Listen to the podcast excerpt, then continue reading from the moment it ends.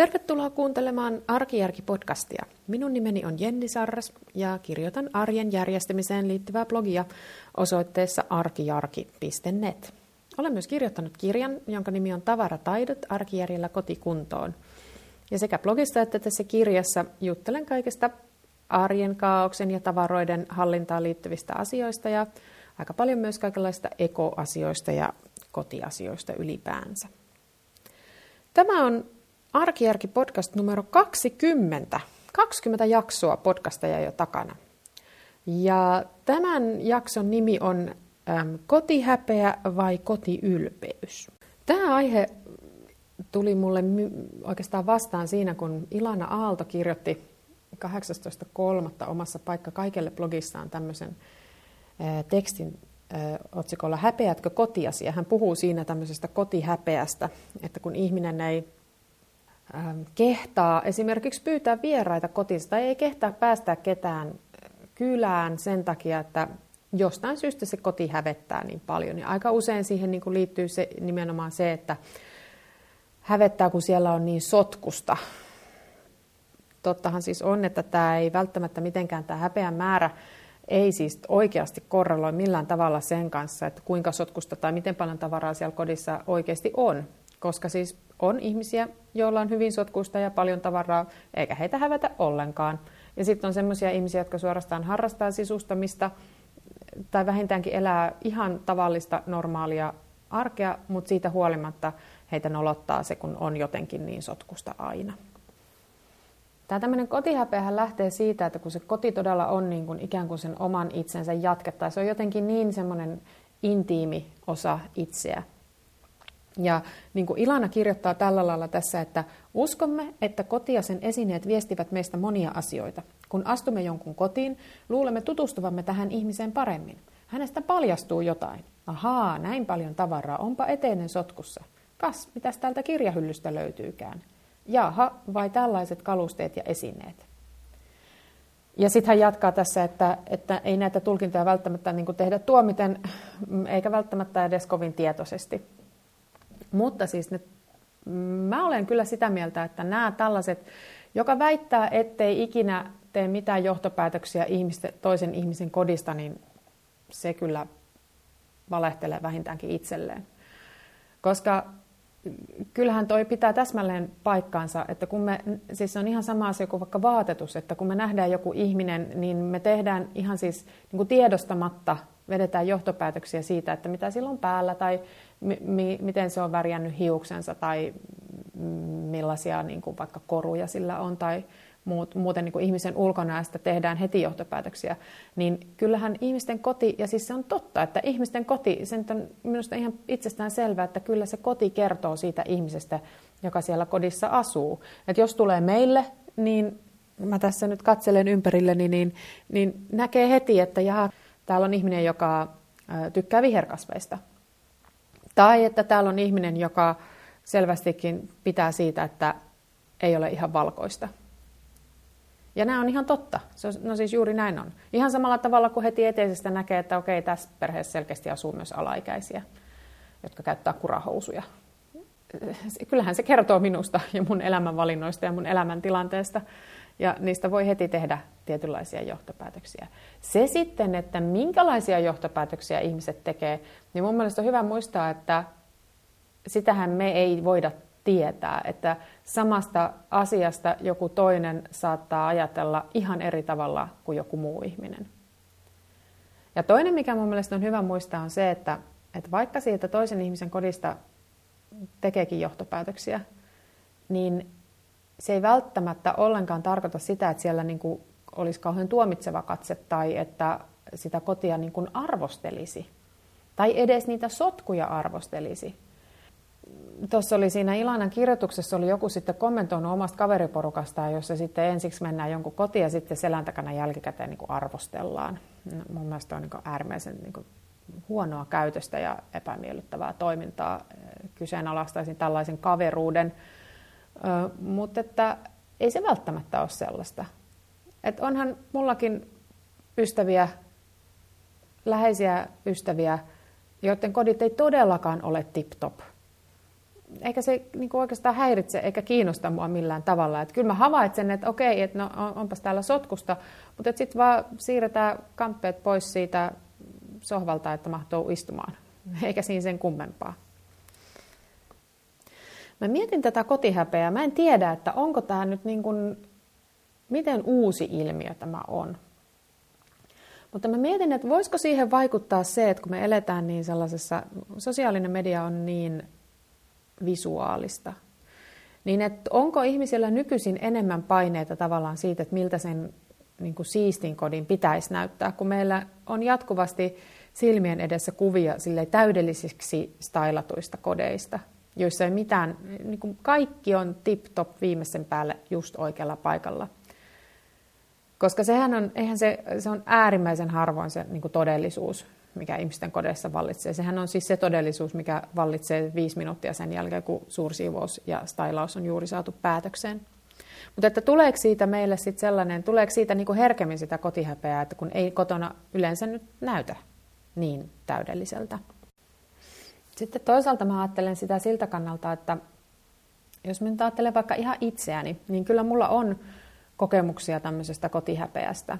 Mä muistan yhden kerran, tästä on tosi pitkä aika, siis todella pitkä aika, mä olin just, just aloittanut opiskelut, mä muistelen näin, asuin ensimmäistä kertaa yksin ja vietin, mulla oli erittäin vilkas sosiaalinen elämä, niin kuin varmaan suurin piirtein kaikilla tuossa vaiheessa elämää ja kaiken näköistä projektia ja säätöä ja härdelliä vähän joka suunnalla. Eli tästä voi vetää se johtopäätöksen, että se niin kuin kodin siisteys, oman kodin siisteys ei ollut niin kuin mikään ykkösprioriteetti. Ja sitten kerran tuli kylään sellainen ihminen, jolla mä todella olisin halunnut mieluummin niin kuin näyttäytyä siistinä ihmisenä. Ja tämä vierailu oli jotenkin täysin odottamaton. Ja sitten mulla oli esimerkiksi nojatuolissa ihan hirveä kasa pyykkiä. Tai niinku pyykkiä ja vaatteet, siis puh- siinä oli varmaan, en mä enää muista, puhtaita ja likaisia varmaan sekaisin ja puolipitoisia ja kaikkea. Ja sitten sitä oli semmoinen niinku vuori siinä.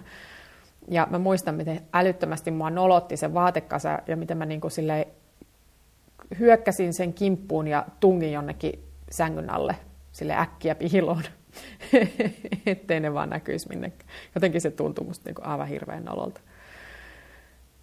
Ja sitten nyt kun mä ajattelen niin kuin itseäni tässä nykyelämässä, kun mulla ei oikeastaan enää ole hirveästi sellaista ylimääräistä roinaa eikä mitään sellaista, niin meidän koti nyt on niin kuin ihan kohtuullisessa siivossa noin niin kuin suurimman osan ajasta. Mutta että kyllä mä tunnistan, että silloin kun esimerkiksi mun oma äiti tai puolison äiti on tulossa vaikka vahtimaan lapsia, niin kyllä mulle tulee semmoinen tunne, että mun täytyy sitä varten niin kuin siivota. Että aina, ainakin nyt katsoo siis, että en mä mitään, en mä rupea pyyhkiä pölyjä tai mitään niin kuin, silleen peseen lattioita tai mitään sellaista tekemään, kun tässä nyt on kyseessä sellaiset vieraat, jotka käy meillä nyt lähes viikoittain muutenkin, mutta, mutta kyllä mä niin kuin yritän katsoa, että tiskis, tiskejä ei ole hirveästi missään lojumassa ja että just niitä pyykkejä ei viru siellä täällä ja, ja silleen, että olisi niin kuin silleen semmoista niin kuin yleissiistiä. Ja se on sinänsä hassua, että eihän niin kuin näistä kumpikaan Anoppi on varmaan ikinä huomauttanut mulle mistään siisteyteen liittyvästä asiasta mitään millään tavalla. Eli mulla ei ole tavallaan mitään pelkoa hänen suunnalta. Ja oma äitinikin on sellainen, että, että hänkään ei niin kuin sillä lailla, ei hän ole mikään semmoinen siivouspoliisi. Et se nyt ehkä, silloin ehkä matalampi kynnys sanoa, jos se jostakin, mutta, et, mutta et ei, ei hän ole mikään sellainen, niin kuin, että kävisi sormen päällä kokeilemassa jonkun pianon päältä, että onko siellä nyt pölyä vai ei. Mutta siitä huolimatta mulla on semmoinen fiilis, että olisi vähän nolo, jos meillä olisi ihan hirveän sotkusta silloin, kun mummit tulee kylään.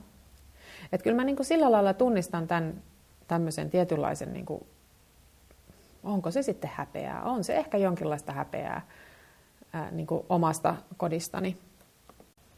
Ja kyllähän siinä on taustalla nimenomaan se, että ajattelee, että se koti niin kuin peilaa niin vahvasti sitä mun omaa persoonaa, että sotkunen koti tarkoittaa, että minä olen sotkuinen.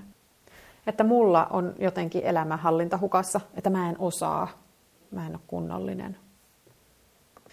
Vaikka siis nykyelämässä todellisuudessahan kyse on siitä, että mulla ei ole syystä toisesta ollut aikaa. Mä olen tehnyt jotain muuta.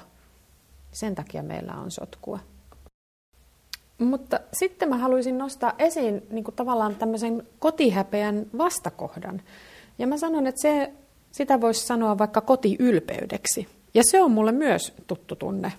Ja mä luulisin, että kyllä varmaan muillekin. Eli kun puhutaan siitä, että pitää siivota ennen kuin vieraita tulee, niin mä ajattelen sen kyllä enemmän melkein tämän niin kuin kotiylpeyden kautta. Että okei, on siinä se puoli, että mieluusti haluan esittää olevani siisti ihminen, varsinkin mitä vieraampi vieras on kyseessä. Mutta sit siihen liittyy myös sellainen, niin kuin, sellainen niin kuin, mitä mä sanoisin, semmoinen terve ylpeys siitä omasta kodista, semmoinen niin iloinen ylpeys, ei siis sellainen, ei sellainen niin kuin leuhkiminen, vaan siis sellainen niin kuin semmoinen aito ilo siitä, että minusta minulla on viihtyisä koti. Ja silloin se siivoaminen, mä, tästä, mä tiedän, että mä oon tästä joskus kirjoittanut myös blogissakin, että silloin se siivous tai siivoaminen ennen kuin on vaikka juhlat tulossa, niin se liittyy, tietysti se liittyy siihen niin kuin juhlan luonteeseen, että, että se liittyy siihen rituaaliin samalla tavalla, kun laitetaan hienot vaatteet päälle tai katsotaan vähän paremmat lautaset pöytään. Mutta se liittyy myös siihen, että haluaa, niin kuin, että se oma kiva koti esiintyy niin kuin parhaimmillaan.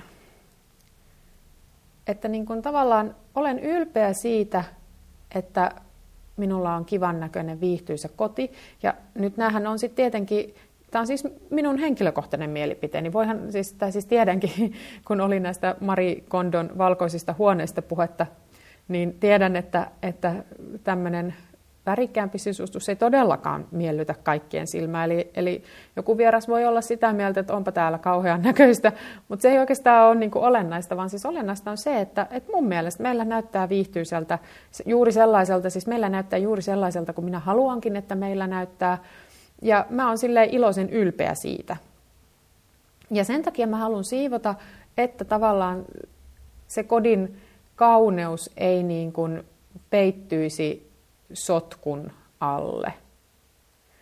Et onhan se ihan sama koti, vaikka olisikin vähän pyykkejä tuolien selkänojilla ja, ja likaset astiat jäänyt pöydälle ja, ja ikkunassa sormenjälkiä ja luettuja lehtiä siellä sun täällä. Niin sama kotihan se on, mutta että kyllä se näyttää kauniimmalta silloin, kun se on tavarat hyvässä järjestyksessä ja ne tahmatassujäljet pyyhitty pois sieltä se ikkunoista. Sitten mä tulin sillä lailla ajatelleeksi, että olisiko mahdollista suhtautua tähän kotihäpeään sittenkin tämmöisen niin kotiylpeyden kautta. Et usein monia asioita on niin kivempi tehdä tälle kuluneesti niin sanotusti ilon kautta, eli semmoisen jonkun positiivisen, positiivisesta kimmokkeesta tai positiivisen motivaation kautta, että jos ne kodin tavarakasat nolottaa ja sen takia ei voi pyytää vieraita kylällä, niin voisiko sitä ajatellakin niin päin, että oikeasti se niiden kasojen poistaminen on vain sitä, että se kaunis koti tulee esiin sieltä alta. Että se koti on jo kaunis, ei siinä ole mitään vikaa. Että jos sitä vähän, vähän siivoaa, niin sitten se on vaan vielä kauniimpi tai viihtyisämpi. Ajatteleekin siltä kannalta, että haluaa tuntea semmoista kotiylpeyttä. Hylätään se koti häpeä ja siirrytään ennemminkin siihen kotiylpeyteen. Ja jos, sitä, jos siinä on joku tämmöinen este, niin kuin nyt vaikka se tavarakasa, niin että olisiko sen raivaaminen helpompaa, jos ajattelisikin sitä siltä kannalta, että haluan olla ylpeä kodistani. Et ei niin päin, että en halua hävetä kotiani, vaan niin kuin nimenomaan positiivisen kautta, että haluan olla ylpeä omasta kodistani. Ja sitten jos se kotihäpeä tuntuu jotenkin hirveän rajoittavalta, niin ehkä on hyvä muistaa, että oikeasti kenenkään koti ei ole koko ajan täydellinen. Ei edes niiden arvostelijoiden kodit. Mä ensinnäkään en kutsuisi ketään arvostelijoita ylipäänsä omaan kotiin. Ja toisekseen ne ihmisethän siellä on kuitenkin se tärkeintä. Että suurin osa, ainakin mä haluaisin ajatella niin, että suurin osa niistä ihmistä, jotka meille tulee, niin tulee katsomaan nimenomaan minua tai meitä, eikä suinkaan meidän kotia ei, ei, niin kuin ei ne tule tekemään mitään tupatarkastusta, että onko siellä nyt kaikki ojennuksessa vai ei. Tämmöisiä pohdintoja tällä kertaa. Ensi viikolla jälleen uudet ajatukset ja uudet ideat. Moi moi!